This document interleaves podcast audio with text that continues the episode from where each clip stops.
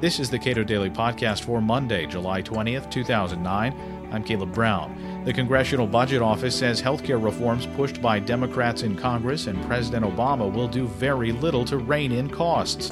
Michael Cannon, Director of Health Policy Studies at the Cato Institute, says that's just the beginning of the problems.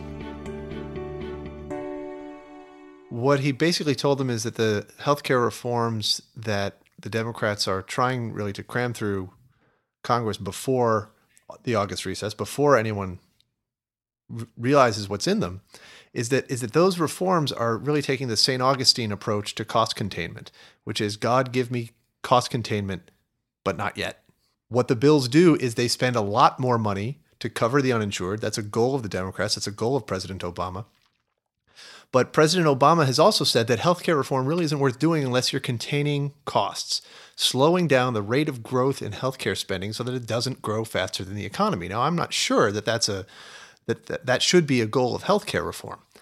But given that that is Mr. Obama's goal, it's very interesting that the Democrats have put together a healthcare reform plan, and that President Obama is trying to sell a healthcare reform plan that doesn't do that at all.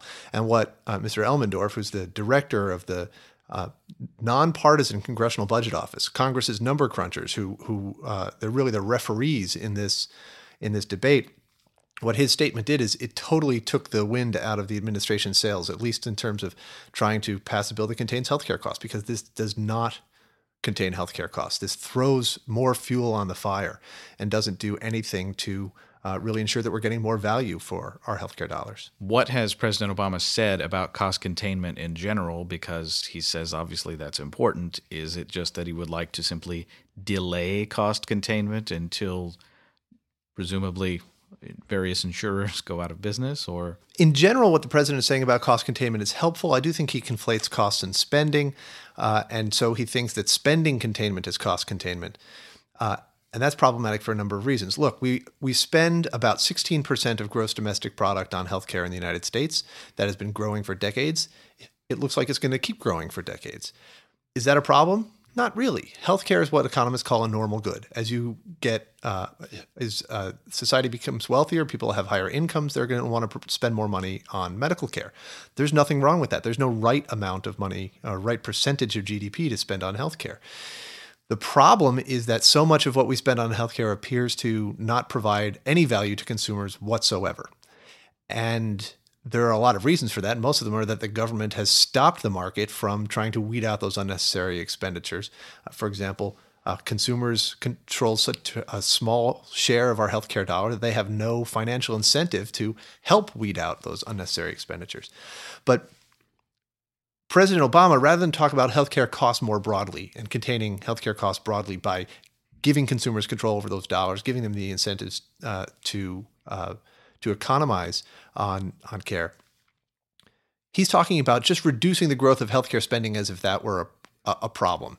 And so what he wants to do is he wants to change the price controls that the government uses to pay doctors, because those actually happen to encourage a lot of wasteful spending. But he wants to do it in ways that, there's not much in the bill that's going to reduce healthcare spending or the utilization of services that's encouraged by the government's price controls. And there's a lot in the bill that's going to expand government spending on healthcare services. So it's very, I'm not sure inflationary is the right word, but it would, as I said before, add a lot of fuel to the fire, encourage us to spend more money on healthcare, which is not necessarily a problem, but it's going to encourage us to spend that, to keep spending it in very wasteful ways. At least one of the plans being bounced around in Congress right now would pay Medicare rates to hospitals and Medicare rates plus some percentage to physicians. And Medicare itself is a program that is rife with wasteful spending. What the president has said is that he will pay for healthcare reform in part by finding and eliminating $600 billion worth of waste in existing government programs.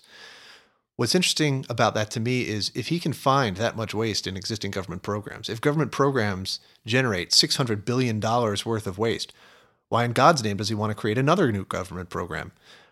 Medicare's price controls which is what we're talking about when we're talking about Medicare's payment rates, basically say this: we will pay this, X amount of money for this particular service. What the president wants to do is he wants to change the amount of money that the government's going to be paying, as well as the unit of service. So he wants to change the, he wants to lower the amount of money paid, and he wants to change the unit of service so that instead of, a unit of service being an MRI or a surgery, he wants it to be an episode of care. We'll pay a flat amount of money for an entire episode of care. He believes that that will help economize or encourage doctors and hospitals to provide fewer services. It might. It's not going to save the government any money because there's that other, there's that actual, the amount of the fee and the that the government's going to be paying. The doctors and hospitals are going to have a lot to say about that, and their members of Congress are going to want to boost those as high as possible because that creates jobs in their congressional districts. And what the president misses when he says, and the Democrats miss when they say that they want to change the incentives that doctors and hospitals face, is there's no perfect way of paying doctors and hospitals. What you need is, instead of price controls that come up with one fee and one unit of service, you need competition between different ways of paying doctors and hospitals. You need to let market forces determine both the price and the unit of service, so that you create the incentives that doctors and hospitals need to provide all dimensions of quality, not just access to care, which is something that Medicare does quite well, but also you want to create incentives for them to avoid unnecessary services, to conduct research on what works and what doesn't. And it's really Medicare's price controls that have stood in the way of that. Michael Cannon is Director of Health Policy Studies at the Cato Institute and co-author of the Cato book, Healthy Competition. You can learn more about Cato's research on healthcare at healthcare.cato.org.